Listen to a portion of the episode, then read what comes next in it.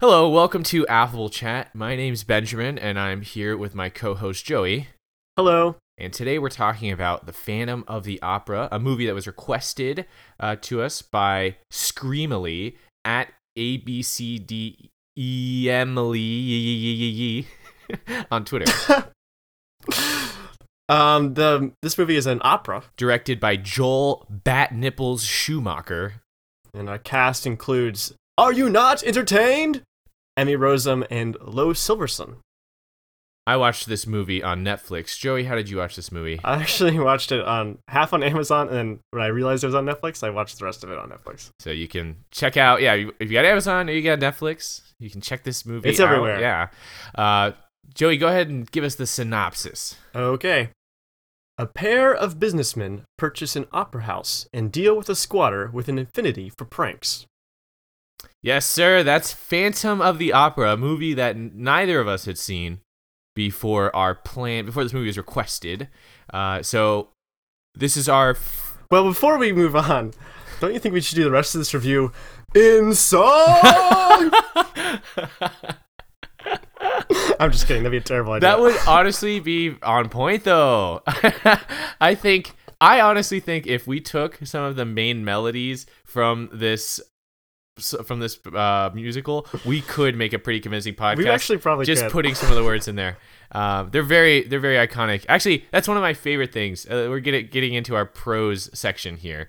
Uh, one of my favorite things about this movie, uh, the thing they do well, is there are some killer earworm melodies that are used uh, to great effect multiple times, where you you just you recognize it instantly. I mean, uh, the Phantom of the Opera song itself is super iconic, and it's uh, at the beginning of this movie. It's amazing. Uh, you just you're just like, oh, Phantom of the Opera, yeah, obviously the the organ chords and everything. Uh, But there's a bunch w- w- throughout this uh, opera. There's so many songs where you're like, wow, I recognize this melody too. I recognize this melody too, Hmm. and they reuse them to the like. I almost felt like I could, with the subtitles, I could sing along even when they got to parts of the movie where I hadn't heard those lyrics yet. Uh, so I like that. The people who are singing these songs were really good. I had no idea Gerard Butler had such an amazing voice. yeah, totally agree. Um, and j- as far as like the cinematography goes, there's great transitions throughout from past to present, and uh, just in general, great transitions. Especially the ones that transition from black and white to color, uh, or or vice versa. Although I don't remember the the going back to gray being all that great. I remember Yeah, most, there was just like a fade to black, and then it was gray again. Yeah. there wasn't a lot the direction. the the uh, but going to color was really cool. yeah, very as far as the feeling that this movie invokes i think the brooding and moody and kind of i don't want to say emo because i always get like goth and emo definitions confused but you know this is definitely a good movie Yeah, for yeah. you and your goth gf you know because Yeah. it's got the capes and it's got that it's great for spooktober i uh so it it definitely definitely has that tone. So yeah, it, it definitely uh, delivers on that aspect. And as far as things that I liked, my favorite characters were definitely the two new owners of the opera, the two kind of businessmen buffoons who are just just trying to make a buck off their investment. yeah, they were good. They were a good comic relief, I think. Yeah. Yeah, I really liked the sets and the, the costumes, um, except for like the the plastic ones. I actually looked this up. Okay, Yeah, wait, why don't you like the Plastic- plastic ones? plastic wasn't invented until 1907, and this movie is set in 1870. So what's going on? Why are they wearing plastic costumes on their freaking set with their giant plastic elephant? Anyway, okay, I'm already getting into the stuff I don't like, but I've already like no. Um, I think like overall that is very very good technically. There's a lot of good like direction and and like set design and cinematography is you know there's a lot of detail and stuff that, and I like that. Um, Could you tell it was uh, Schumacher? Like, did you feel like the artist or the direction was uh, indicative of his style? That's a good question. I don't, not really. Except when, when it was over, I was like, oh, that makes a lot of sense. Yeah, I didn't know it was him until after either. I'm trying to remember if there was any of those. Uh, we talked about it in the Batman and Robin episode with the tilted camera, oh, the Dutch angle stuff. Dutch angle. Yeah, I don't remember any Dutch angle. I Dutch haven't seen angle, that either. but I do remember a lot of close-ups, especially at the beginning of the film when when Mm. they're getting out of the car and he's getting in a wheelchair and stuff. I was like, very close up, very com- somewhat reminiscent of the Hmm. uh, g- suiting up for the Batmobile. It's just a lot slower. and like the, the the grand sets and like all of that and like the costumes and everything they're so elaborate that's really indicative of batman and robin too i think Yeah, yeah. So similar in that way. Okay, so now to get onto a potentially larger or longer section, our con section. So one of the things that I think is probably from my inexperience with opera, but this there are a lot of songs that kind of drag on being a it's it's like a conversation or a long sequence of plot exposition that instead of being spoken is uh the characters are singing it the whole time Yeah. and it's just it doesn't hold it doesn't live up to some of the really nice uh dramatic like iconic parts of this movie there's a lot of Yeah. forgettable singing sequences uh over in a movie that is quite long as well. It's two hours and 20 minutes so it kind of drags on a bit when they're singing the whole time. Uh, also you know i came into Yeah. this not knowing anything about the phantom of the opera. I knew he had the mask i knew he had a cape and i knew he had the rose. Those are all things you can see on the cover of the movie. But Mm. he's i had no idea he was essentially a predator. This guy yeah okay. Like he he's like he's literally like a nice guy you know Yes. which is a term i i really like even though it's a little orwellian like i don't know if you're Yeah, yeah, are please, f- ex- so much familiar with el- this elaborate on what a nice guy is because i think you're right nice guy is someone who is in, who feels entitled to a relationship because they have done enough enough nice things for like the women in, in their lives. Uh, I mean, the example is like the punch card, right? yes Like you've done enough. You've done enough. Like you hit you hit all the marks, right? You've done enough good things. Therefore, you are owed a girlfriend. Yeah, you Like, get that's not how you it works. punch the ticket. You do nine nice things for a woman, and you're like, um, uh, I'm trying to redeem this for sex now. That was what Yes, that was one my, sex, please. Yeah, this is what I was here for the whole time, uh, which is obviously not how it works. But the Phantom Yeah. seems to think that he gives this girl enough singing lessons that she'll bone him for eternity. And that's not how it works. like that she'll totally look past the fact that he lives in a dingy grotto with a And then he, she has no idea who he is. Yeah. And and like he thinks maybe that's like to get her to look past the face. I think there is something to be said about like dealing with the difficulties of having that face. But I think he Yeah. well, we'll get into all that. But uh, what we're focusing on now was his plan was that okay, let's start at the beginning. He gets rescued from the circus by Yeah, yeah. this uh this little girl who's his age, roughly his age, okay? Yeah. Um same generation.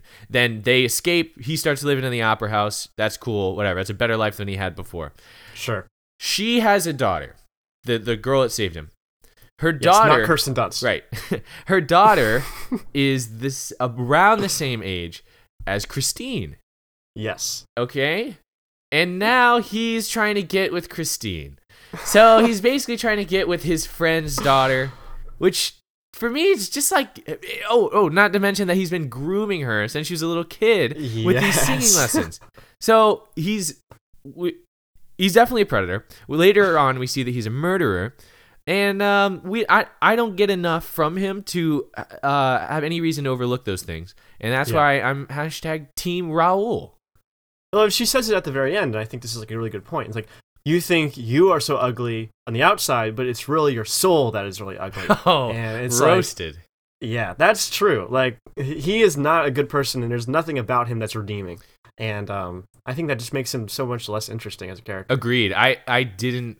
At no point was I like, oh, I hope the Phantom wins. Or yeah. I ho- oh, I hope the Phantom gets what he wants. Yeah. Like, nah, screw the Phantom. I kind of did feel bad for him when we saw his kid flashbacks, but it's been a minute, you know. it's like, uh, so anyways, childhood tr- trauma. it yeah. doesn't. Yeah, it doesn't give you an excuse to be a freaking predator in an opera house. Like, Right, right, exactly. Um, so yeah, that's basically um some of my cons. What did you think, Joey? Okay, so I think this whole movie is terrible.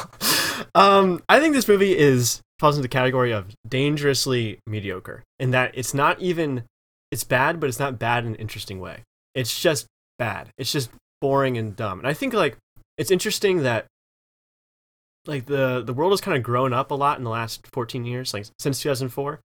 But I still think like the love triangle is such a tired cliche that just needs to be retired from like cinema altogether. If you're not going to do an interesting or new take on it, then just don't do it because it's not it's just dumb, especially when in this movie you have a your main character who is a woman who has basically no agency the whole movie. She she barely does anything, and it's so frustrating because you're like, how, why should I care at all? And like this is it's so weird. Like you think of the myth of progress, right? You think about how things move forward in time. Like this movie comes out after Fight Club, which is like almost a perfect postmodern film in my in my eyes. There's all these like things in cinema that bring us forward in time, and this movie brings us backward. And it, for that reason, I just think it's just not even worth watching. It's it's got all these really poor, like all these bad repetitive songs. Like the songs are so simple, the melodies are so easy. They're, they're they are literally what you said. They're earworms. You know, they stick in your head, but not because they're good, but because they they're designed to be that way. They're, they're this is a, a mass appeal opera, and I think that's to its big detriment. Like it's not good. Um, it's just trying to be uh, like good enough for a lot of people, so it's like more accessible to more people. And I think that's not what it should be doing. It should be trying to show you all of the things that make opera great, not try and make opera not try to make opera compromise to our standards of, of like today. So I one of the things I noticed was the sh- stark contrast between the opera that we see or listen to that's considered the soundtrack of this opera Yeah. versus the opera that we hear Carlotta um, practicing at the very beginning, where she's like, it's for me, it's kind of unpleasant. Again, I'm not a big opera fan, but she's singing like really high notes, really extended. Like the words are, last like 15 seconds each, where she's just like really singing really high Mm. notes. And at at the very least, I feel like it gets a little bit more contemporary as it goes on. Do you? Yeah. I mean, I don't really know opera very well, but do you? Are you saying it's like it, it's more of a mass appeal version of opera versus like sticking to what makes opera opera? Or I guess how how is it more mass appeal? I, well, I think. I mean, I don't know a lot about opera either, but I think it's like the the air guitars, or like, I mean, not the air guitars, the electric guitars in, in the in the like in the soundtrack. Like, I don't think that's appropriate for Mhm. what we're trying to do, and like the the songs are all poppy and like catchy, and I think that's like missing the point almost. Like they should be reinforcing the themes of the movie instead of just trying to be like you know Trying to get you earworms to be humming the song as you walk out. Um, exactly. Okay. Well, let, let's let, well, we can elaborate on this as we head into our Yeah, yeah. overall section. So, uh, for, for me, I think this movie's for all the high school drama kids. I think it's it's got the masks, it's got the capes, it's got a splendid theater, uh, and it's got the guy who's living in the basement for decades preying on little girls. So you know, Yeah, it's classic. everything you need. Uh, every, it's every point. Yes. Yeah, uh, but no, it's, every box. it's got iconic melodies that carry you through a story that centers around a love triangle between these three characters with varying levels of agency. Um, I honestly, I, I kind of went into this movie thinking I may be too lowbrow to appreciate it uh, because as soon as I saw the movie takes place in Paris, I was like, oh god, this movie's so pretentious. like, it's so, this movie's too good for me already. Um, but I don't know. I just I think that uh, the style i- it's very singing heavy, even for a musical. There's like like I said before, there's a lot of things where you're like, dang, I can't believe they're singing this instead of just talking. Like there's Yeah, that's that's a that's a really good point, and I think that's like to this movie's detriment as well. Like the songs are all just flowery exposition instead of creative ways of showing complex feelings or thoughts. Like think back to Chicago, which is the last musical we did. They have like the story is interesting, the drama is interesting, but what makes the movie great, in my opinion, is that the songs kind of uh, portray these like complex and like deep emotions that the characters are feeling in like really creative and really like clear ways. Like the whole razzle dazzle song, like especially like shows you like the dichotomy between what Richard Gere's character is doing and what's actually happening. And then there's like there's that very first song, well not the very first song, but one of the first songs that um uh Renee Zellweger sings where she's like talking about how her husband is like so good to her or whatever and then like that changes throughout the song like that that shows you like what she's thinking, but also how that changes and everything. It's it's really interesting, and it does it in a way that's really creative. This movie just tells you what's happening, and there's singing, but there's it's in song. The songs aren't like there's no rhyme, there's no like reason behind it. It's just like, oh, we have something boring to say. Why don't we sing it instead? That will be make it more interesting. Yeah, it's in- I don't think it does. It's interesting because they almost seamlessly go from performance that is supposed to literally be happening to characters in the story singing because it's a, a musical, right? So Yeah. it, it almost like uh, seamlessly cross that threshold, which you can.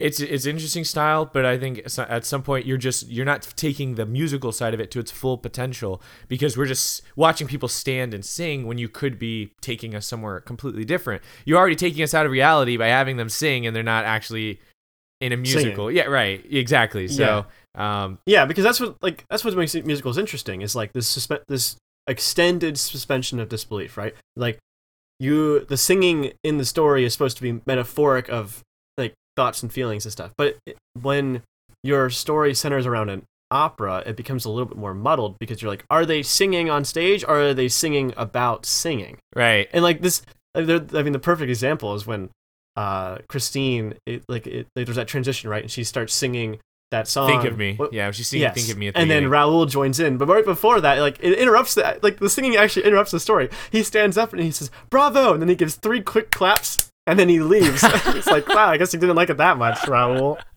Yeah, and he starts singing it himself too, the same exact song. So it's not even Right. you can't tell if it's like oh Raoul just really likes the melody and he now he's singing to himself because he's like Yeah, yeah. can it be can it be Christine like are, are you singing But that's this not the song. are you Yeah, yeah. it's like uh so I don't know I think that was an uh, a, uh maybe a confusing choice um but anyways obviously musicals are supposed to have singing uh Yeah. but it's, And that's not the yeah, that's not the problem I have with this movie. Right. The problem is not the singing. And like I understand the nature of opera is to like have almost everything sung, but there's an there's like a better way to do it. You know, there's a way to for it to not just be exposition. right right Which is what this movie is like like heavily centered on. Right, and that's what I was trying to say. Like it's it's just the way it was executed just seemed tiresome to me, and uh, Mhm. and and that. Uh, so yeah, now let's let's hear from you, Joey. Let's get a little bit of your overall. Well, buckle up because I got a lot to say. All right then. so uh, as I mentioned, technically speaking, this movie is is just fine. Like there's nothing wrong with the directing, the set design, costume design. That's all cool. The singing is uh, obviously like high caliber. You have a lot of like really good singers in this movie, and they really showcase that with all like the range and stuff that they have. But like the actual substance of the movie, the story, the acting, and the characters are the parts that suffer the most, and I think drags this movie from like at all interesting to just like not worth it, mediocre in the worst way. The characters, are, like, I have like different pieces on each character, and you, you like feel free to interrupt me. Okay. Um, the first you got Christine. She just like talks in riddles the whole time. She she constantly has her mouth hanging open in confusion or fascination. And even though she's the main character, I feel like I don't uh, know her at all. She is completely at the whim of the men in her life, including her dead father. Like her dead father has more agency in this movie than she does. How is that even possible? she clearly she's like a talented like singer, right? But she like I never got a sense that she actually wanted the spotlight or like that she even cares that she's the lead. Like does she work hard? Is she like is she just naturally talented? Is she a good person? I don't Well, get any of that. she was a good singer because she got the lessons from the Phantom. okay, but like that's very much the phantom, right? that's not her. That's true. yeah. like she's just like like you said earlier she was groomed by the phantom that's like her that's her character is that like she was and she has a dead father who is interesting but like what about her you know i don't i don't know. Her yeah and like the very first line i think that she says i think exemplifies her like whole demeanor really perfectly. She says it's raoul. Before my father died at the house by the sea. I guess you could say we were childhood sweethearts. He called me little lottie. It's like did any of these these are all a bunch of non sequiturs none of those connect. Like this her father died at the house by the sea. Like wait did did her father die at the house by the sea or is that where she met raoul? Like before i i don't know I, don't- I can't make sense of this and like throughout the movie she's just like that she's like there's this one scene where she says something like um they're like oh they're gonna give her the lead role and she's like i don't know who my my teacher is it's like shut up just shut up like they're trying to give you the lead part why are you trying why are you sabotaging yourself no one cares yeah, it, blows my mind that they didn't already have an understudy though. I like. I'm sure that Yeah. makes actual theater kids cringe to be like, "Oh, you guys didn't have an understudy." Like, Yeah, you want this to fail? yeah, you, Yeah, that's like, the- yeah. the managers of the movie, like as as funny and entertaining they as they are, they are terrible, terrible owners. Like So They don't- yeah, let's talk business real quick. If we're gonna talk Okay, about okay. backups and stuff like that, you obvi- after that amazing show that she put on the first night, you obviously let her keep going, right? You let Christine still star in the show, right?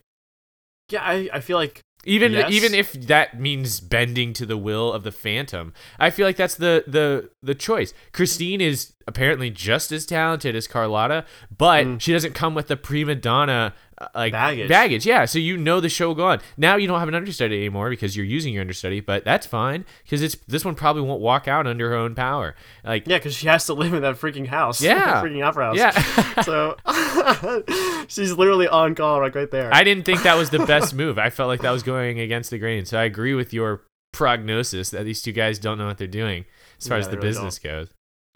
okay, then then there's the Phantom, right? Okay, again we already covered. He's he's classic nice guy. Yes. Um, he's creepy and weird. He has his own little private cave where he sulks around and writes operas and practices magic.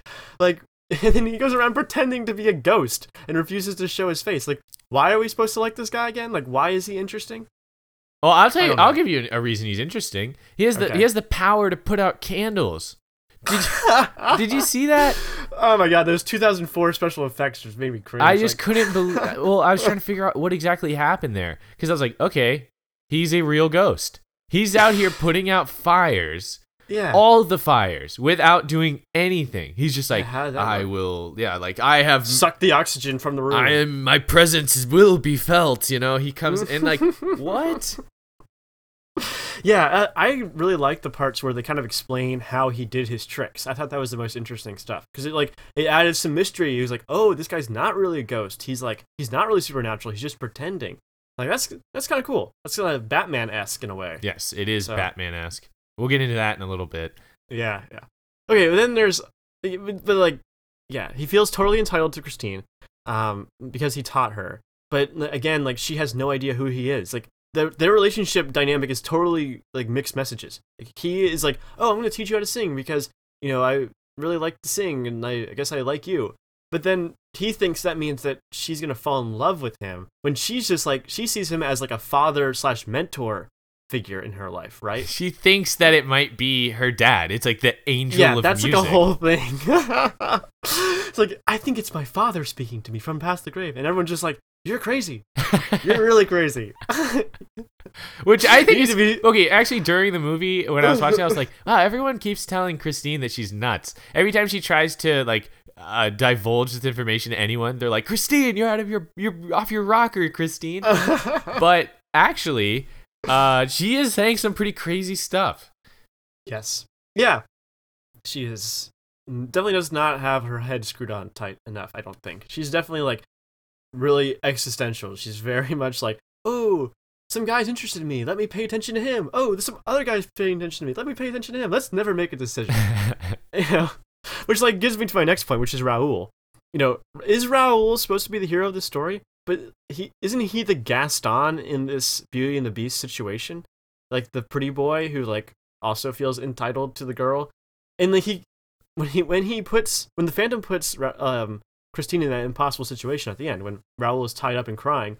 Raoul is playing along with the Phantom. He's like, I'd rather die than have you choose him, Christine. Like, stop making this harder for her. Let's just like shut up and let her make the decisions and get out of this alive, you idiot. Gosh. just play along. Like, oh I thought God, it was an he's so interesting choice to have the love story between Raoul and Christine happen before the movie. That's the prequel Hmm. where li- actually they probably could make that prequel. Call it Little Lottie, and it's a it's a prequel about Christine and Raoul uh, in their in their in their little getaway by the beach uh, as when they're like kids, but because of that, she's automatically got this history with both of them. So Yeah. with the, I guess it, they by having that, they can lean hard on that and be like, we don't have to show any reason for them to be endeared to each other at all. It's just automatic. Check that box. They're already into it. Yeah, and the whole little Lottie thing seems more than a little demeaning to me. You know, like oh, little Lottie. It seems so like, like I don't know, joke. Like I don't know, joking. I, that's not the word I want to use. It's like, um, what's it condescending. Yeah, a little bit. You know, and okay, the worst thing about Raoul is that he doesn't understand how masquerades work. he shows up without a mask. That's like the one rule. that I feel like that's something Prince Charming from Shrek 2 would have done. You know, he's like, but you know, but mummy, it would cover up my face. My face. I have to give the people what they want. okay, so my favorite character in this movie is uh, Carletta. Is that Corletta? Corletta? I don't know. Um, Carlota? She's like Carlotta. I don't know. I can't. It's really hard to tell. Did these guys even she... watch the movie? oh so she gosh. like she is um she's someone you're supposed to hate, right? Like she's like the prima donna, she's like the diva of the show. And she's like she's also like a crowd draw she's like a big star. But I'm so I'm so confused by her. Is she supposed to be a a bad singer? Like she seems pretty good, but like everyone winces when she like hits those notes at the beginning. You know, like, we mentioned that earlier, how like it seems kind of off or something. Yeah. And like, I don't know. I'm not a super good judge of like how good people are at singing. Like, I feel like that's really a subjective thing. But she was like she was kind of missing there a little bit. I feel like her range was a little limited. But okay, if you're doing an opera, like you can't have any of the characters in your opera be bad singers. You're talking about when, the Phantom of the Opera and the whole the whole project here. Yes, yes. But like if you're if you're doing that then you can't have any. But what if one of your characters is a bad singer in the opera? It's like you're you're stuck, right? You can't have your bad you can't have a bad singer in your opera because that would make the whole opera worse. But what if your character one of your characters is a bad singer? Like you're stuck. And, and so she's not like I feel like it's not clear enough whether or not she's a bad singer or whether that's like even a point to be made. I don't I'm so confused by that whole thing. I didn't get that impression. Her name is Carlotta. Also, I just okay. I just googled it. She, but I, I didn't feel like she was supposed to be a bad singer outside of that one scene where she gets like something in her windpipe and she has those awkward like she tries to hit the high notes and she can't and everybody laughs at her um, outside of that i felt like she probably was good enough to sing but it is it is an interesting idea that whole like if you have to have a bad singer in your opera to uh, you, suddenly your the project that you're making your opera about an worse. opera becomes worse it's kind of like the in idiocracy when there's all hmm. these ridiculously stupid jokes like these this humor that's supposed to be the lowest level of intelligence possible and it's like yeah but also you're, you're showing that to your audience in the movie, but also you're showing it to me, the audience of the movie that you're showing that movie to. Yes, so it's like yes. that. I like you. You kind of have that problem where it, it goes all the way. So um, I think that that is interesting, but I don't think Carlotta was a bad singer. Um, I don't think she was either. I, like objectively, from my point of view, I think she was fine. But like, okay, she has a couple of really good points in here which endear me to her, uh, um, like incredibly. So first, when the Phantom drops the curtain on her, and she's like these things do not happen. And i think this is supposed to be seen as like her being like really unreasonable but she has every right to be mad about this. Like this is a safety hazard. The guy who is supposed to be up there is like oh, what is what is the quote? Gosh. Okay he says uh i swear monsieur there was no one up here if there was well he must be a ghost like, that's bold words from the guy whose fault it is. What a cheeky comment! Like, oh my god! So Ooh, cheeky. sorry you almost died. That was totally my fault. Yeah, but was it a ghost instead? it's like Spooktober. These things happen. uh, yeah, I was like, what the heck? That's a fire. Like, I would like, you're endangering the safety of my cast. Like, get out of here. It seemed like that guy wasn't well liked, anyways. Yeah, he got hung, and yeah, that was crazy. Um, but yeah, she's like, these things do not happen. Don't let this happen again. I don't care how it ha- like how you do it. Just don't let it happen. And it's like, yeah, she's totally right. This is a results based thing. If these, if, like, imagine if that had happened during a performance, or like, you know, you don't know why it happened. It could have been some faulty equipment. You can't like, or it could be a ghost, but you don't know that at this point. It's so, so frustrating that like she's shown shown as the bad guy in that situation when she's clearly right. And the second time is when they have the uh, the second worst song in the movie, uh, the letters song where they all receive the letters. Hard disagree. I love yeah. I, I love any song that was the owners were involved in, but continue. Okay. Okay. No, I did not like the song. And um so Corletta shows up. Corletta shows up. And she's like, "I got a letter And all and like we all were reading these letters out loud. All of these letters are benefiting Christine. Clearly, she's the one behind it, and she's right. Like the Phantom, the Phantom is acting on Christine's behalf, but the Phantom is like totally being selfish. He's like, I'm gonna cast my crush in this movie. Like he's the direct, he's the director that's sleeping with the main, like the lead actress. Like it's so like scummy and weird. Like, are you trying to make the best offer possible, or are you just trying to promote yourself? Like, And I'm gonna make Carlotta the scene, the character that doesn't speak. yeah, it's like she's the only reason she's there is because she's like a popular character, like an actress. Like, why would you resign? She should not have to resign herself to a second-rate role, in my opinion. Like, she has every right to stand up for herself in that situation. She's trying to look out for herself. I feel like she's totally in the right here. So what's what? What do you think the Phantom's intentions are, though? Uh, what's he trying to get at here? Because I thought it seemed like he was trying to get uh, his crush into the spotlight. That seemed like to Yeah, be the yeah, end yeah. goal. But it's like you're gonna get in your own way if you're also pissing off someone who's known to get dramatic at the same time, right? Yeah, yeah. I, I mean, I think it's, I think he overestimates how much power he has over the people. Like, uh, that's kind of clear throughout. Where like they don't really respect him, even though he kind of gives them a lot of reasons to fear him. But like they're just like whatever. Like I don't care. Like this guy is just clearly being a, a crazy person. I mean, Raoul literally says there is no Phantom of the Opera, which is like one of the dumbest things he could have said at that moment because, like at that point, he had already heard a voice. There have been weird notes like throughout that that people have shown about Christine. Christine talks about the angel of music, which is someone who's literally talking to him, who he doesn't listen to. Someone just died on stage. like, clearly something's going on, Raoul. Maybe it's not a ghost. Maybe he's a real person, but there is someone acting like the Phantom of the Opera. To say there is no Phantom of the Opera is one of the dumbest things you could say in that moment. Like, That's our hero. That's our Raoul. that's our Raoul or Raoul. whatever Raoul, yeah, I know. I've been. I've been leaning hard into the saying, call him Raoul. It's definitely Raoul, but um, Raoul was easier to spell in my notes. So yes, it is. That's how I'm saying. it. um. Okay, so I think the most uh, already ta- uh, there's one point that I think like hammers home why this movie is bad, and it's that it's trying to be able to be this mass appeal opera.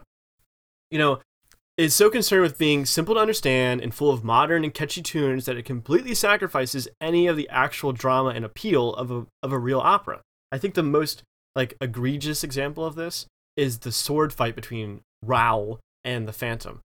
Um, because it feels like they're like they only put this in here to say, "Hey, look, our opera has a sword fight in it. Isn't that cool? Are we cool yet? Hello, fellow kids. Don't you like sword fights? But like this sword fight is not even that well done. There's all these like weird cuts in it that don't connect. There's like one part where the, like most of the action is obscured by a tree branch, and because the, like the cinematography is so deliberate in this movie and it, it's like so good throughout, I have to believe that that was totally on purpose, just so they didn't have to choreograph a sword fight, which is so lazy in a movie about singing and dancing. they're like, yeah, oh, yeah, we don't want to put any choreography in our Come musical. So yeah, I just don't like. I feel like they're trying to appeal to too many people at once when they really should just be saying, "Hey, why don't we make an awesome opera? Why don't we make something that's so good that people will appreciate it, even if they don't like operas?" You know, I feel like that's possible, and this movie does not deliver on it. well, I was a little upset when they got to that fight scene that uh, uh, Joel Schumacher strayed so far from the uh, the formula that he had in Batman and Robin because I was kind Which is what? Well, I was kind of hoping that like the Phantom would like land in the snow and be like, "Ice to meet you," or Oh something. Hey, Raoul, I'm the Phantom.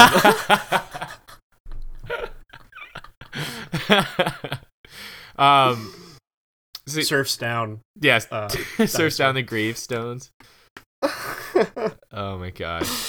But yeah, at the end of that scene too doesn't even make sense. Like, because Raoul's like about to kill him, right? And then the, Ah. the Phant. Yeah, no, that, I mean uh, that actually, yeah, that one is something I have a bone to pick in the graveyard because they okay. So Raoul and the Phantom are fighting. The Phantom clips him on the arm. He's Yeah. bleeding pretty heavily. Uh, it's getting all over his white frilly shirt, and then but he doesn't give up. Our hero Raoul uh, keeps fighting and eventually disarms the Phantom, has him on his back. I mean, that you know Raoul's got him where he wants him, and he's Yeah. about to stab him and, and end this movie when Christina's like, "No, not like this," you know, don't. And that's like the, literally the first time that Raoul even listens to her. right, Like yeah, anything that she says in this movie, he's just like, "Oh, now I won't kill yeah, him." You're right. Now I won't kill him. And uh, so that he's, you know, he doesn't say this, but he's basically like, "I've given you another chance, Phantom. Like now you can finally redeem yourself. You've, you, this is where your life should have ended, but because we've shown you mercy, because I, Raoul, showed you big time mercy here, you should get up and and change the change the way you live your life. Instead, the Phantom's like." Well, now I have to kill both of them, and it's like, dude, you, t- what? How did you, how did you miss did that? s- like, yeah, how did you misinterpret that entire exchange? like I, I, I, when that happened, I, uh, I wrote down. I was like, "This is where the movie should end. The fandom should learn Yeah. Something. We'll see a little bit of epilogue. The Phantom is now dating like an older woman, and everything's better. but instead, he's like, "Oh, now I'm just gonna go kill them," and and which leads to Raoul being like, "Okay, what's the best way to catch the Phantom? We'll do his play, and we'll make sure that there are scenes in it where people wear masks." So that he can slip into this into the show undetected. Okay, I'm getting way too far past the graveyard here, but he should have. He he. I, I I'm disappointed with his actions after being spared. Yeah, I I totally agree. And because the fan, nobody really like grows or changes in this movie. Like everyone's kind of the same when they start as when they end. It's like there's no arc. There's no like. There's not even like a lot of decisions made really. And the Phantom is just as crazy and silly as, he was at the beginning. Um, and he's just so obsessed with Christine. He never gets over it. So Okay, well here's something. What about that the woman? I, f- I forgot her name, but it's the the the little girl who saves the Phantom initially. oh, um, Mad- Madame Giry. Madame Giry.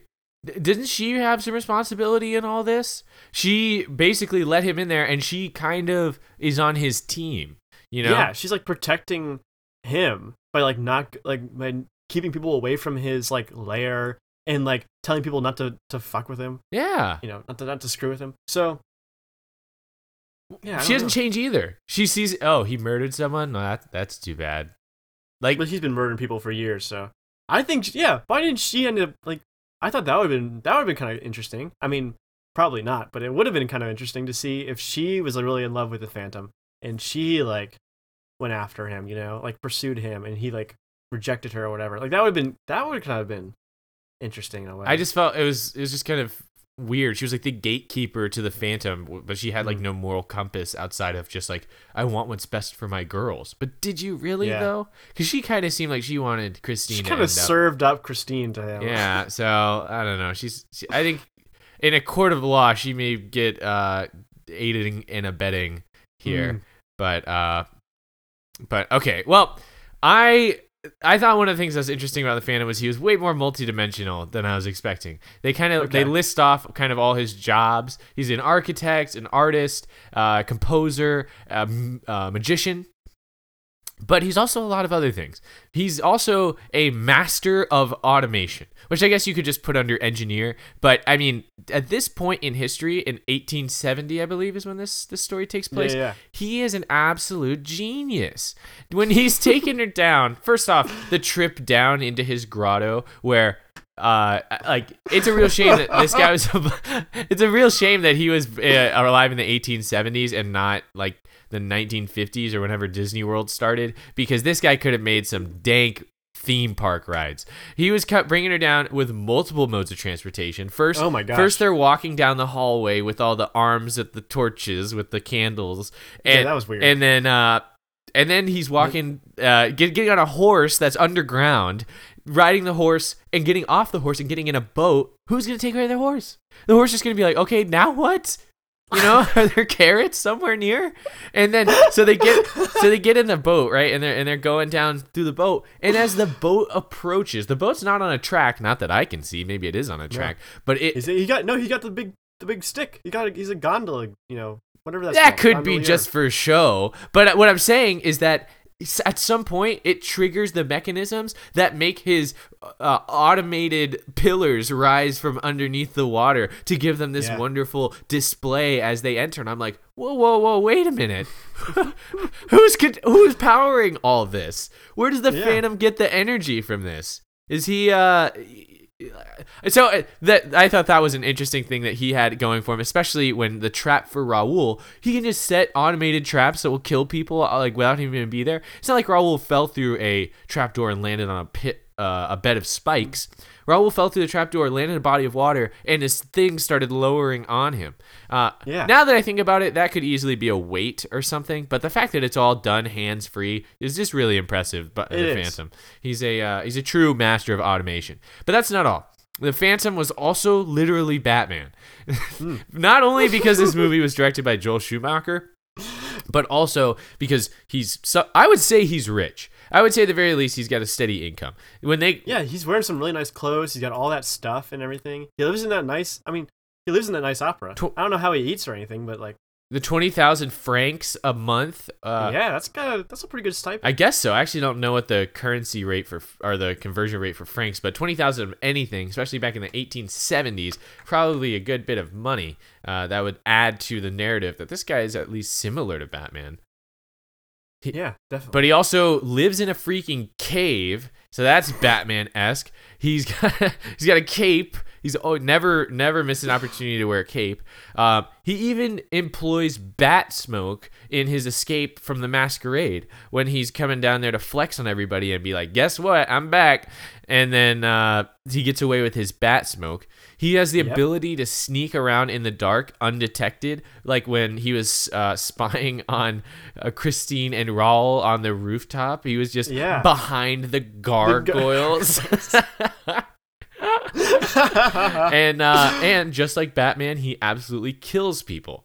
So Oh, yeah. uh, I would say the Phantom and the, and Batman very very similar characters here. Let me add one more thing to that list, which is not necessarily a Batman thing, but it's, it's like related. He definitely has some weaponized hallucinogens. When he like has that whole thing with uh, the mirrors and the smoke and everything. Yes. And Christine like is like like totally en- enraptured by the whole thing, and she doesn't see like this the false like door or a window, or whatever, and all the people's arms in the hallway, which isn't there. Like you go back there later with um not Chris, Kirsten Dunst, right? Yes. And it looks totally different. so she she's like you know there's some weaponized hallucinogens in that in that mist there. That- wow, I didn't actually think of it that way, but that's so uh, scarecrow uh, of him. Jesus. Uh, okay. and the last one is the the Opera. Definitely, he's a wannabe vampire. This guy would Yes. thrive under the tutelage of Tom Cruise in uh, Interview for a Vampire. I think I think Brad Pitt was a pretty good choice. He's a pretty boy. I mean, Brett, in this movie, Gerard Butler isn't a pretty boy at all, but he would definitely love to be a vampire. The, the way that he's like, you know, g- sweeping her away, kind of abducting Yeah, her, kind yeah. of, and he's uh, caressing her and touching, you know, and they're getting close with her neck exposed. I was like, dang, dude, if he bites her right now, I would not be surprised. it's uh so a very multi-dimensional interesting guy the the phantom but i say that with a little bit of uh hyperbole i guess because i'm i'm kind of adding all those things on top i'm kind of extrapolating some of those but um I thought he was. He was. He, I definitely didn't know uh, this that he had all these dimensions to him before I saw this movie. No, I didn't either. I did, I think you bring up a lot of good points. Yes. Um, last thing I have for our overall section before we start talking songs is I think that the the real interesting story is of the ownership of the opera here. That's what's really uh, interesting because it's Yeah. it is somewhat haunted. Whether or not he's a uh, otherworldly you know body, whether he's a ghoul from another like dimension or something, doesn't matter. yeah. The fact is, he haunts the fant- the the opera, and the guy who sold them the opera at the beginning of the movie, I just imagine him reading a newspaper and be like, "Oh, the whole place burned to the ground. Not a surprise. Like I got out just in time." You know. yeah, definitely. with the- he, had, he could not wait to leave. Like that was great. I'm assuming they didn't have insurance back then because when the place went up in flames, the owners were like, "We're ruined." Uh, which were we supposed to root for that? I was kind of hoping that they'd get out financially secure. so I don't know. I don't know what we were supposed to take away from this movie.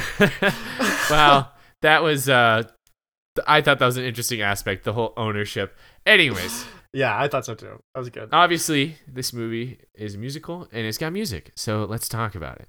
Um, the first one I want to talk about is the iconic namesake song, "The Phantom of hmm. the Opera."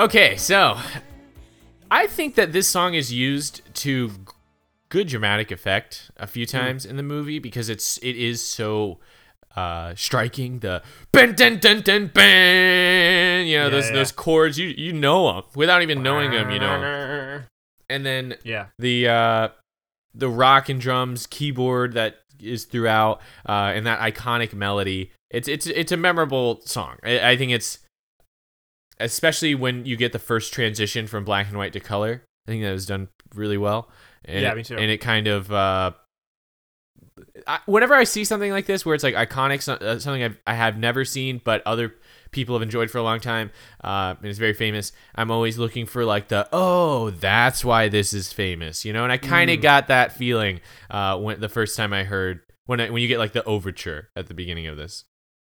Yeah. Um I think it I think it gets really old really fast, personally. I think it gets I think it gets used a lot more than it should. I think it would be better if it was used less and more to like ex- show like oh the phantom, you know, like cuz it is his theme whatever, but and there is a little there's like a little bit of play, like it does kind of change slightly depending on the situation, but I think it's just like it's like oh the phantom's here, let's use his theme. Like it's not there's nothing it's so you it's used so much that it just gets really tired. And I kind of I kind of ruined this for myself. I found this YouTube video, um, which is called "How uh, um, Android Lo- Andrew Lloyd Webber writes um, uh, wrote the Phantom of the Opera," and it's just some guy sitting like on his bed with like a keyboard, and he's like the first thing he plays, he's like, oh, "That's good enough. I'll write that down." It's like when you see it like done, or see it played, you see how just how simple it is. It's just like, is this really like worthy of the acclaim that it's kind of holding itself to? Well, I don't know. We'll link to that in the description. I haven't seen it yet, but I'll check it out after. Um, but yeah, the the namesake of it, I, I think there's definitely a level of uh, icon- iconicity, iconicness. Iconog- iconography. iconography is that actually it that's a real word right I'm I- going with yes. i think i could i think that's it's a real word but it's something else but anyways yes um it's iconic uh the next song is actually i think at the end of the day this is my favorite song from Family opera and it's I think this is my least favorite one. and it's masquerade Andre, what a splendid party. The prologue to a bright new year. Quite a night, I'm impressed. Whoever does one's best, here's to us. The toast for the city. What a pity that the phantom can't be here.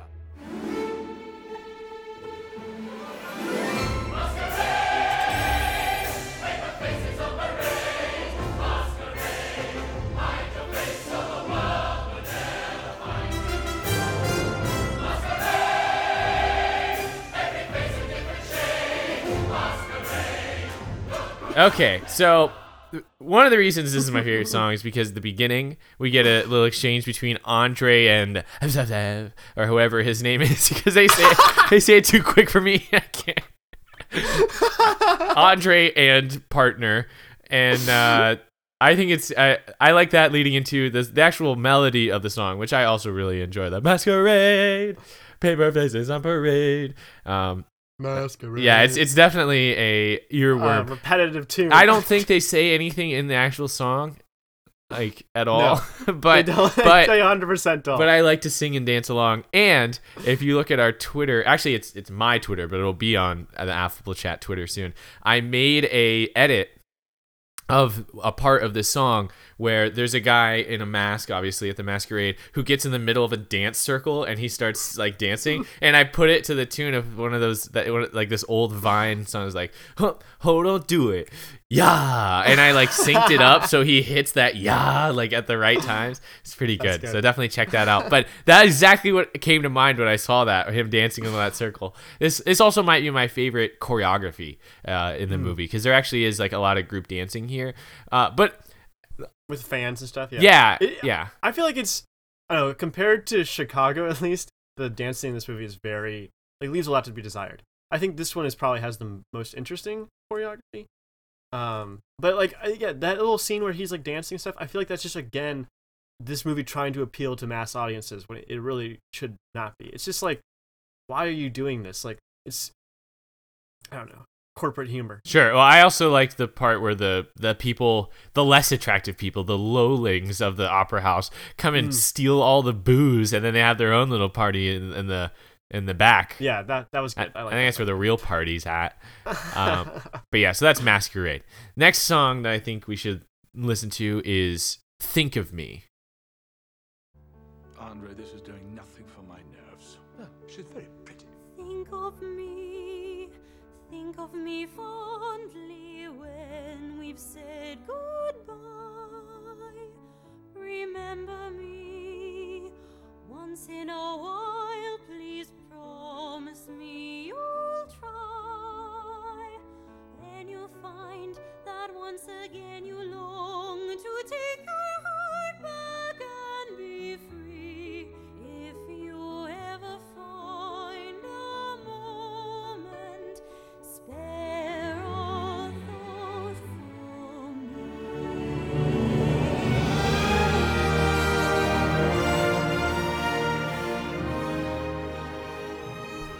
Okay, so this song obviously another one that's iconic. I'm pretty sure this was one of the embedded tracks on my uh, keyboard when I was younger. When I used to do Oh, piano really? lessons, you could like it was like function 12 or something. You could play a song yeah. and be the key, the piano part to this.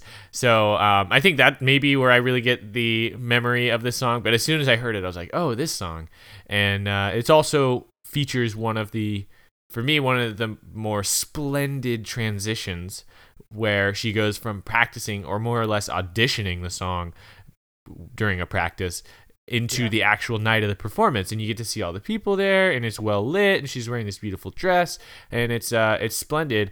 And then you get to see Raoul br- uh, bring us to it's the first part of the movie where you see singing that isn't f- uh happening in Part real of- life. Yeah. Yeah, yeah, yeah. When Raoul starts Yeah. singing. So uh, also a pretty important part.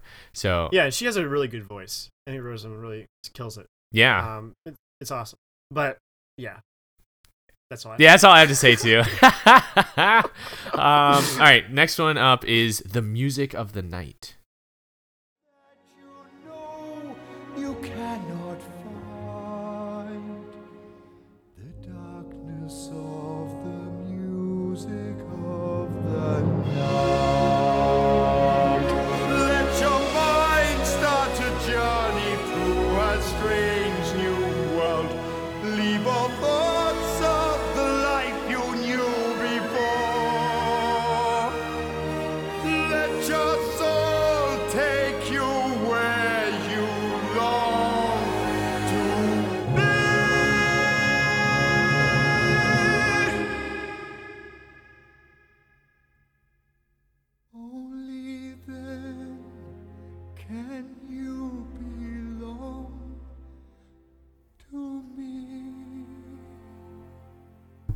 So I thought this one was important because you get to really hear Gerard Butler sing, and he kills it. There are definitely some triumphant parts of this somewhat long song, uh, but what I what is disappointing for me, yeah, this song's like eight minutes long. Uh, it, the problem is that he, the I don't get convinced that the Phantom really has an argument for why she should stay with him. He he has his music that only she can bring to life. Uh, he says, "You alone can make my song take flight." So there's his motivation. But why? wh- And also mm, a little bit extra, right? Oh, remember all this? Remember all those? Remember all those lessons I gave you? Mm. A little bit extra, you know. Like, but also, he says you'll live as you've never lived before. And you can maybe say that this is implying that her stardom will reach a new level, maybe, but she's Hmm. already kind of a star. She's out there at the And like, does she even want that? You know? Yeah. Like that's never. I, I feel like he, I, I, I assumes that that's what she wants, but like she's never, she never says like, oh, I wish I was as big as Carlotta. You know, I, I wish I was a well-known, you know, singer or something. Yeah. Or like I could bring my music to the world. Like she never says any of that. She's just like, oh, I like to sing. I guess. Like I guess I'm a good singer. Yeah, I think the know. closest thing we get to knowing what she wants is when she's like, "Oh, uh, he didn't recognize me, Raoul," and she was like, kind of dep- like a little bit sad about that. Yeah, yeah. Other than that, maybe she wants to make her dad happy, but and she's not sure if he's dead or not. That was confusing. so I didn't think that while I do like this song and I think that Gerard Butler really belts it out, especially when he Yeah. gets to hold those really long notes and the uh, instrumental drops out and you just hear he's like, ah! like really That's long. very opera. Yeah. It, yeah, it's very opera, and I like it a lot. I, I actually I'm blown away by Gerard Butler singing in this movie. Yeah, what did you think of his like kind of like his like rasp kind of thing where he kind of like oh like he kind of like breathes into the words. I'm not sure how to describe it exactly, but like it's kind of an interesting style. It makes him sound kind of like almost ghostly in a Yeah. way. Well, I honestly didn't think it was his. Whenever he started Yeah. singing, I was like, "Wow, Gerard Butler, he is killing it with the lip sync." And but I, it's him. It is him. So uh, I think uh, overall, I think I hit masterful performance, especially from behind the mask, uh, yeah, as uh, Tom Hardy can attest. Sometimes it, you really got to up the ante when you're behind the mask, which I think his singing is better than his acting in this movie, probably.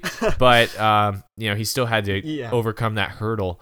But Yeah, I do kind of I do like I do like uh, performances that the actors wear a mask the whole movie. I think that's really cool. It's really interesting uh, because it's like it's a show of like I care more about the performance than I care about my face, and like the face is always like the moneymaker. Like they hire famous actors because like their face is the draw. right, Um, but like and like uh, V for Vendetta, I think is a perfect example, or like that movie Dread with Karl Urban.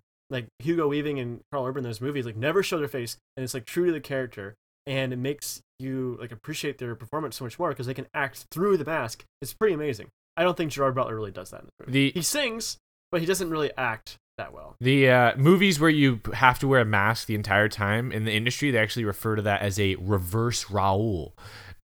oh my god! you had me going that whole time. but back to back to the music of the night. I um I just don't this is the point where he's got her where he wants her and he's trying to convince her that this is the life she wants now and he's saying you'll live as you'll as you've never lived before and to me that just means you'll live in my musty grotto. That's it. So I don't think it's a very convincing argument. This is my swamp. this is my swamp. it's Shrek the opera. I'd love to see that. Wait, isn't Shre- isn't there a Shrek the musical or Shrek the play? I don't know. I think Shrek was on Broadway. I'm pretty sure. It probably was. Has to be. I mean, I definitely have seen costumes. how can you not have like that? live action yeah, how can you not have Shrek on Broadway? Okay, Shrek on Vice. moving, keeping it moving forward. Uh, we're gonna go. We're gonna listen to "Past the Point of No Return." No use resisting, abandon thought and let the dream descend. What raging fire shall flood the soul? What rich desire unlocks its door? What sweet seduction lies before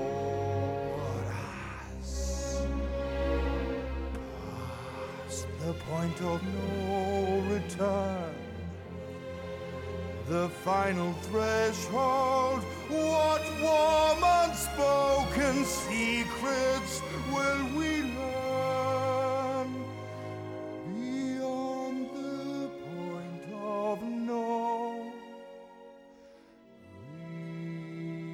return. I, I really like this song. This is the one song I actually like. I think it's like really grand, very opera like. It obviously takes place during one of the opera scenes within the opera, Fan of the Opera. Um, I think it's interesting and dynamic. Like the music kind of changes throughout, and there's this interesting repetition between the like the last um, word of each line. I think it has some depth to it too, just because like Christine kind of has to has to make a decision in this moment too about whether she's going to play along with the Phantom because clearly she recognizes.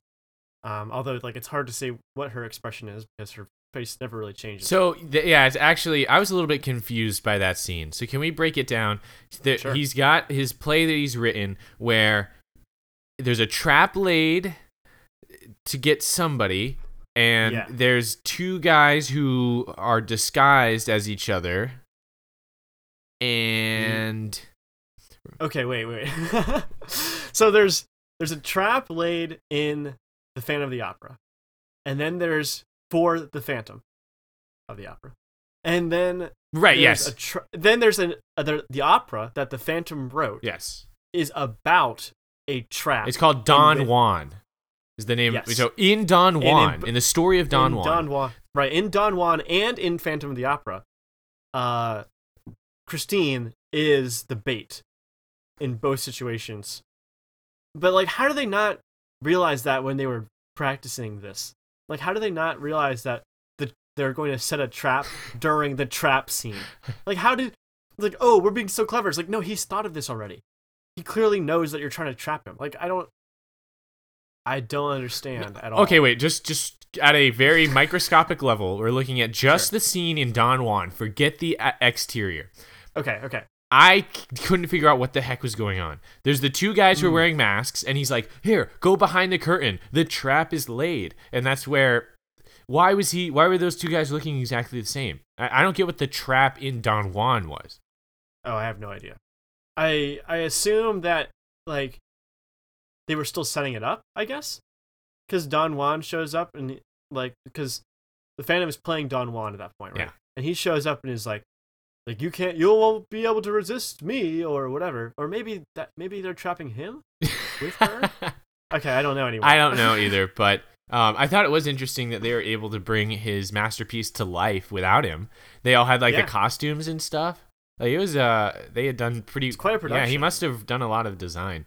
Um, Yeah. he's probably at the time. But yeah, they're not. They weren't overburdened by the fact that like this song isn't overburdened by the fact that it's repeated like ad nauseum like the rest of the songs. Like this, this is the only time you hear it is during this this scene, which is I like because it kind of is refreshing and different. it's it's a double edged sword. I think having your most icon, like your best melodies, be repeated throughout this the song, Yeah. the, the the opera, because you can have it's memorable. and People are like, ooh, good. Back to this one. At least it's not worse than this one. I remember this one, but at the same time, it's the uh, cost. Uh, like you, you're you're paying a heavy price because now not only you've reused that song, which means you can't have a new song. So Exactly. uh, it's it, it's a it, it takes up space that would otherwise be used for more creative endeavors. Right. So that's our section on the songs. So now let's go a little deeper, deeper, deeper. All right. You want to go first, or do you want me to go? First? I want you to go first. Okay. So I think the most interesting part of this like theme of this movie, which they don't really touch on a lot, but it's still interesting, is this idea that how the world sees you influences who how you see yourself. Like you see this with the Phantom, right? Like you see that he's been rejected by society and all and all these things. And it um like plays a heavy price. It makes him into this, you know, hermit who's crazy and obsessed with this young girl. Like he's he's clearly like repressing and you know dealing with a lot of issues. Partially because he's been constantly rejected by society, but part of the reason he's been constantly rejected by society is because he is such a creep and weird. Like it's a feedback loop, really. And you know maybe it maybe it wasn't his fault at the beginning, but it's definitely his fault at the end. Um, but there's a, a couple of other things that kind of uh show this too. I think like Shrek is a great example of this, right? Shrek acts like he um acts like he does because of the way that people treat him. People reject ogres just naturally, and so he acts more ogreish because of it. And he's very much like rude and, you know, non-apologetic because he thinks everyone's out to get him. And for the most part he's kind of right. I think uh there's um the the Netflix show uh, American Vandal season one. Um, that one deals with the same idea of like someone becoming the criminal that people say that they are. And I think like even Jake Paul, who like is in the headlines right now just because of Shane Dawson's documentary series, which was really really good. Uh, he he also kind of has to embrace the hate that's shown shown his way, and in a way becomes a worse person because he's kind of playing to the idea that people hate him. It's like it's this feedback loop, right? And it's this thing called meta perceptions that that uh, there's a really good article from Psychology Today that it kind of shows this uh, whole idea. And there's one thing in there that I thought that was really interesting. It said that um, how your mother treated you when you were young has a big influence on how you see yourself later on in your life. And actually, in the original Phantom of the Opera book, um, they talk about how, uh, like after Christine removes the Phantom's mask, um, and she kisses him, he says, "This is the first kiss I've ever received. Not even my mother kissed me." and it kind of plays into the same idea. Like his mother rejected him, and that's kind of the reason why he sees himself as this monster, um, and part of the reason why he acts like such a monster. Yeah. I mean, There was this somebody had to give him to Go the ahead, circus. yeah, somebody did. Probably his mom. There's this other article I read from Press Publications that had a bunch of really interesting ideas um, in it, and there's this this kind of idea that is portrayed throughout this movie. This idea of like fate. It kind of goes back to what Cor, uh, Corlata was saying um, earlier. Carlota. Who I was talking. Carlota, whatever her name is. I can't. I can't care enough. She uh, when after the thing falls on her, right, and the guys say these things happen. It's like this idea that the, the movie is trying to make a statement about fate, saying like, oh, some things are meant to be, or sometimes things happen to us and for reasons beyond our comprehension. Um, but I th- like, I think this is the wrong way of looking at it. I I really don't like this sentiment. I for me personally, I seek to understand why things um, work the way they are, even if that is insignificant. If I have a problem, then I try, try to fix it. I don't leave it up to fate. And that, uh, this article from uh, Press Publications has the same idea. They say successful people are adept at finding solutions to any problem. Those who con- continuously perceive life as a struggle have a tendency to find problems in every situation. There's a solution for every problem. It's your perception that enables you to discover it. And I think that's kind of the, the Phantom's problem, in a way. He doesn't seek to solve the problem he's in, he seeks to complain enough till someone loves him, which is never going to work. That's why I'm saying he should have become a vampire. Him and Yeah, man. Should have gone the other direction altogether. have the same exact problem for eternity. I think that would fit him perfectly. but okay, no, that was very um insightful. I'm uh we'll have references in the description if you want to yeah, dive yeah. further into that. Um so my uh must go deeper topic I guess is um it's about hype because this this movie came out in 2004. I mean the the uh it's very famous. Everybody's uh, seen it seemingly, except us. The two of us just saw it for the first time uh, for this. We're the last two. Yeah, seen it. now they can finally cross it off the list. Everyone's seen it. Take it off Netflix. it's done. Um, but I so the way that I approach movies uh, that I know I'm gonna watch, I regularly avoid watching the trailers um, to the point where I'm actually kind of crazy about it. Like I'll get up and walk out of the theater if they're showing a trailer for a movie I'm definitely gonna see, like uh, like Infinity War Two, whatever that's gonna be called. You will not catch me watching any trailers for that because I'm obviously going to see it no matter what. There's not something in the trailer where I'm going to be like, "Oh, okay, now all right then." You know, okay, I'll see this then. You know, like yeah, I, exactly. I'm I feel the same exact You- way. and like when I worked at the movie theater, this was like painful for me because they tr- played trailers in the lobby constantly on like a loop. So I knew like the trailers inside and out. And I don't know if you uh, you probably haven't noticed this, but they they actually do doctor like at least Marvel does doctors the trailers so that they don't show you spoilers.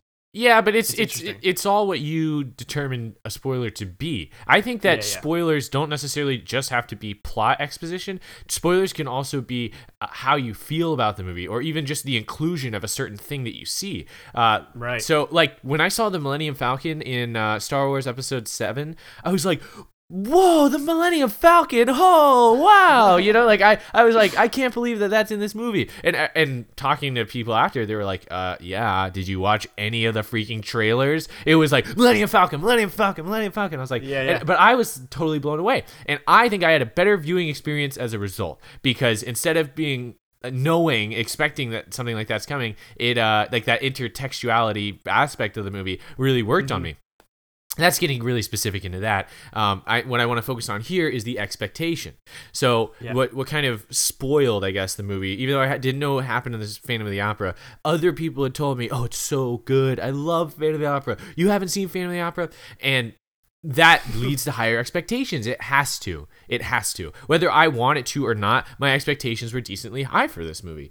And with great expectations comes a great risk of disappointment. So I, I think that if I'd seen this movie completely in a vacuum, I my uh, criticisms may be a little less harsh. But I think in the back of my mind, it's always going up against maybe this perceived perception of other people being like, "Now this is filmmaking. This is the pinnacle of opera on the screen." And for me, uh, I think just by that having already been a part of my perception of this movie, it influences my reaction. How did you feel? Did Yeah. you feel like this movie lived up to the hype? I don't. I think I know your answer. No. um, yeah, I, I mean, I kind of had a similar experience. I mean, I, I had heard a lot about the movie. I had heard people don't, the people in like the theater world don't like Andrew Lloyd Webber. theater world meaning live theater, people who are Yeah, yeah, a- yeah. actors. Yeah, and um, I, I, I didn't, I don't understand why. I guess it's something, something about it that, something about him that, excuse me, something about him that rubs him the wrong way or something. Maybe it's just so simple. The like melodies are too simple, or like the the story is doesn't make sense or whatever. Like I and I I can see that from this perspective, at least from this movie. I definitely am not impressed by his songwriting or his lyrics or any of that stuff. And he had a big part in this. I mean, Joel Schumacher was the uh, director, but Andrew Lloyd Webber was the um he he made this into a musical, and then he also uh produced this movie, so he had a hand in this. And yeah, I don't think it lives up to the hype at all. I think it's just a really mediocre musical uh, at best, and it's just kind of a boring love triangle at worst. So I don't know. It's just not. It's it's uh. It, there was nothing beyond that, you know, like all this stuff about why it was great or like, ooh, it's so good, or you should watch it. It's like, there's something special about this movie, and that's why I would like never recommend it. I feel the same way. I'm not sure. a- Again, if it was like me in a vacuum, I don't know if I would have spent so much time on it. I would have seen it and then possibly forgotten about it year after. But um, I think this is a good time to transition into our ratings, our overall ratings. Uh, I'll go first. So for my rating, I give this movie one trip to my musky grotto to listen to my original music. I give this movie a weak bravo and three claps. Bravo! All right. Um, okay. Well, that concludes our review on the Phantom of the Opera. Up next, we're going to be watching Ex Machina, and a uh, so if you haven't seen it, you should see it. Uh, especially because we're going to be doing a podcast episode on it. But it's a great movie, uh, definitely worth your time. Um, so yes, that will be our next one. So Looking forward to it. yes, and we'll get on to that next week. So for Affable Chat, I'm Benjamin. And I'm Joey. Thanks for listening. Hey, thanks for listening to Affable Chat. You can find us on iTunes, Google, or your favorite podcast app. If you want to help us grow the podcast, share it, rate us five stars, and or write us a review. It really helps. Have a comment about something we said? Tweet at us at Affable Chat or write us an email, affablechat at gmail.com. Check the description for links to any of the outside topics we discussed. And once again, thanks for listening. We'll see you next time.